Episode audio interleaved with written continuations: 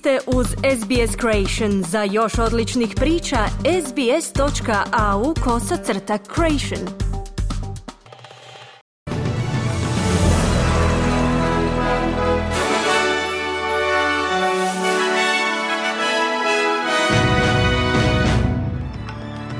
Danas u vijestima poslušajte. Cijene stambenog najma u Australiji dosegle rekordno visoke iznose. U istočnoj Viktoriji opasnost od poplava samo par dana nakon šumskih požara. FIFA planira svjetsko nogometno prvenstvo 2030. godine održati na tri kontinenta.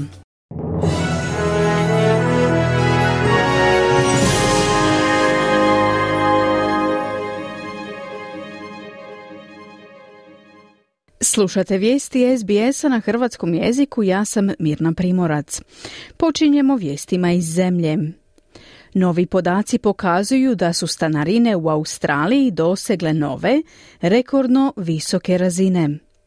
Podaci tvrtke CoreLogic pokazuju da su najamnine u drugom godišnjem kvartalu porasle za 1,6%.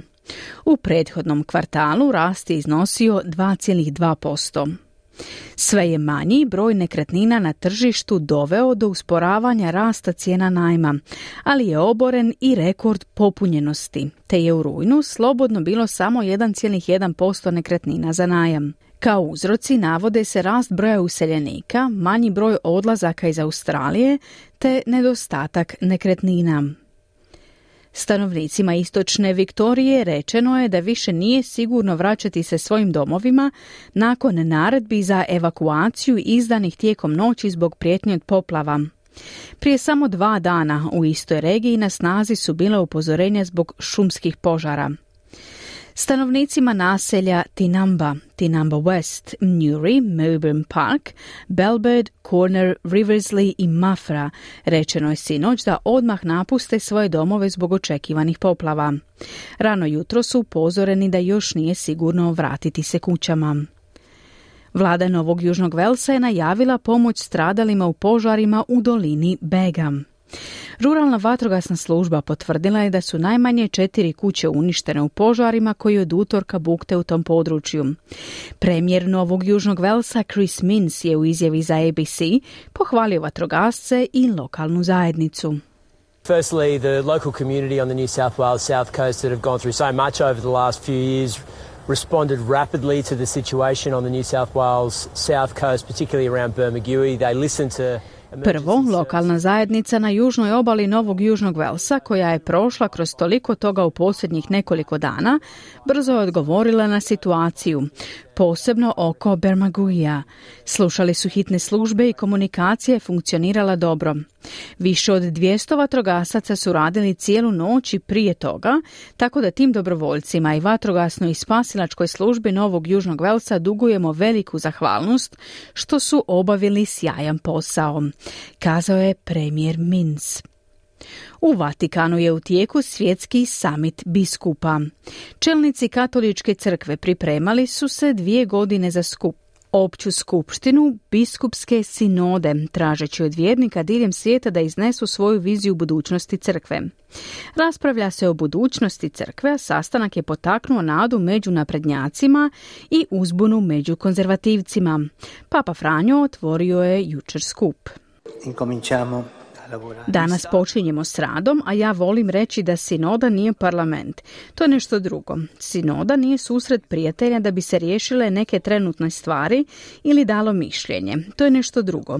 Ne zaboravimo, braću i sestre, da protagonist sinode nismo mi. To je duh sveti, kazao je papa. Prvi put u povijesti crkve među sudionicima će biti 54 žene, redovnice i laici koji će sudjelovati u konzultacijama i moći glasati, što konzervativni krugovi osporavaju i tvrde da to pravo imaju samo biskupi. Skupština će trajati tri dana, završni sastanak bit će u listopadu sljedeće godine. Dorinda Cox, prva senatorica Zapadne Australije iz prvih naroda, optužila je policiju za zanemarivanje traume jer se nisu odazvali istrazi o nestalim i ubijenim ženama i djeci autohtonih naroda. Iznesena je priča Mike Mulali, koju je pretukao bivši partner i ostavio ju golu i teško ozlijeđenu na ulici u gradu Brum. Po dolasku policije, gospođa Mulali i njen otac koji joj je pokušavao pomoći bili su uhićeni. Dok je gospođa Mulali bila u policijskom pritvoru u bolnici, njen bivši partner je oteo i brutalno ubio njenog malog sina. Gospođa Cox kaže da je nedolazak policije na istragu pljuska u lice obitelji gospođe Mulali.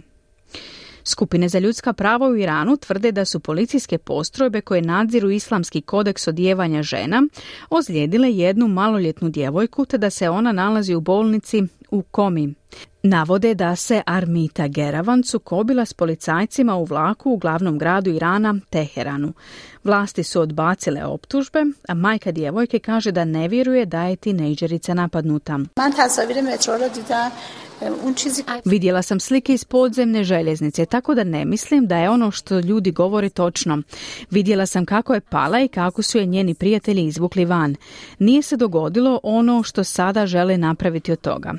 Cijenim da se ljudi mole za zdravlje mog djeteta, kazala je majka ozlijeđene Iranke, dok organizacija za ljudska prava traži da se snimka javno objavi. Zemlje Europske unije postigle su dogovor o reviziji mjera koje mogu poduzeti u slučaju masovnog, nepredviđenog kretanja migranata prema njihovim granicama. Pakt o migraciji i azilu uključuje premještanje migranata koji stignu u države na prvoj liniji poput Grčke i Italije. Također zahtjeva od zemalja koje odbijaju prihvatiti tražitelja azila poput Mađarske i Poljske da plate onima koje to čine.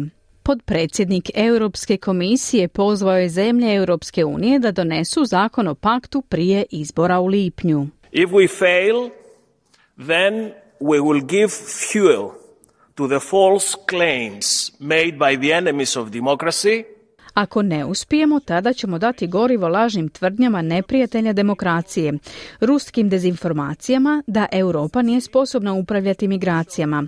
Ali ako uspijemo, pokazat ćemo da se Europa može ujediniti po ovom pitanju, to je tako važno našim građanima, kazao je potpredsjednik Europske komisije.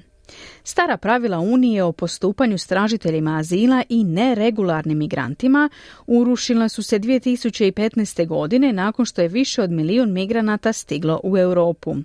Većina ljudi bježala je od rata u Siriji. Slušate vijesti radija SBS ponovno iz Australije. Lindy Chamberlain Creighton, koja je 1982. godine osuđena za ubojstvo svoje kćeri, a zatim pomilovana četiri godine kasnije, kaže da želi da porote imaju pristup vijeću nepristranih stručnjaka u složenim slučajevima. U svojim prvim komentarima, otkako je Kathleen Fulbig dobila izvanredno pomilovanje u lipnju, gospođa Chamberlain Creighton rekla je za The Australian Women's Weekly da prosječan član porote ne može razumjeti znanstvene dokaze. Porota je gospođu Folbig proglasila krivom za tri točke optužnice za ubojstvo i jedno ubojstvo iz nehaja zbog smrti njene četiri bebe. Dva desetljeća kasnije napredak u znanosti i koalicija vodećih znanstvenika doveli su do njenog pomilovanja. Gospođa Chamberlain Creighton kaže da bi skupina nepristranih stručnjaka u složenim slučajevima mogla savjetovati porotu o valjanosti dokaza pomažući osigurati da pravda bude zadovoljena. I sporta izdvajamo. Svjetsko prvenstvo u nogometu 2030. godine trebalo bi se igrati na tri kontinenta, Europi, Africi i Južnoj Americi, objavila je FIFA. Zajednička kandidatura Maroka, Portugala i Španjolske bila je jedini kandidat za domaćinstvo turnira. No prve tri utakmice prvenstva igraće se u Južnoj Americi, Urugvaju, Argentini i Paragvaju, povodom obilježavanja stote obljetnice turnira koji je prvi put održan 1930. godine u Urugvaju.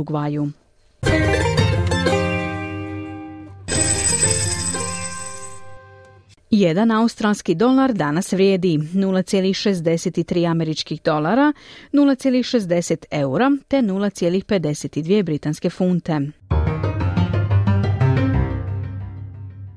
Na kraju pregleda vijesti evo vremenske prognoze za veće gradove Australije. Perth sunčano 27, Adelaide mogući pljuskovi 18, povremena kiša i u Melbourneu uz maksimalnu dnevnu temperaturu od 17 stupnjeva. Slično će vrijeme biti i u Hobartu. U Kamberi će kiša popustiti, maksimalna dnevna temperatura 15 stupnjeva. Sidni vjetrovito i pretežno sunčano 23, Brisbane mogući pljusak uz visokih 29 stupnjeva, pretežno sunčano i u Cairnsu uz 31 stupanj, te Darwin 33 uz mogućnost pljuskova. Bile su to vijesti SBS-a za četvrtak 5. listopada. Za više vijesti posjetite internetsku stranicu SBS News.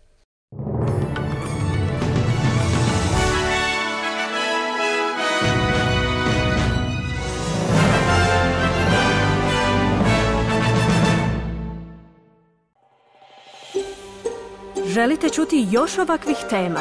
Slušajte nas na Apple Podcast, Google Podcast, Spotify ili gdje god vi nalazite podcaste.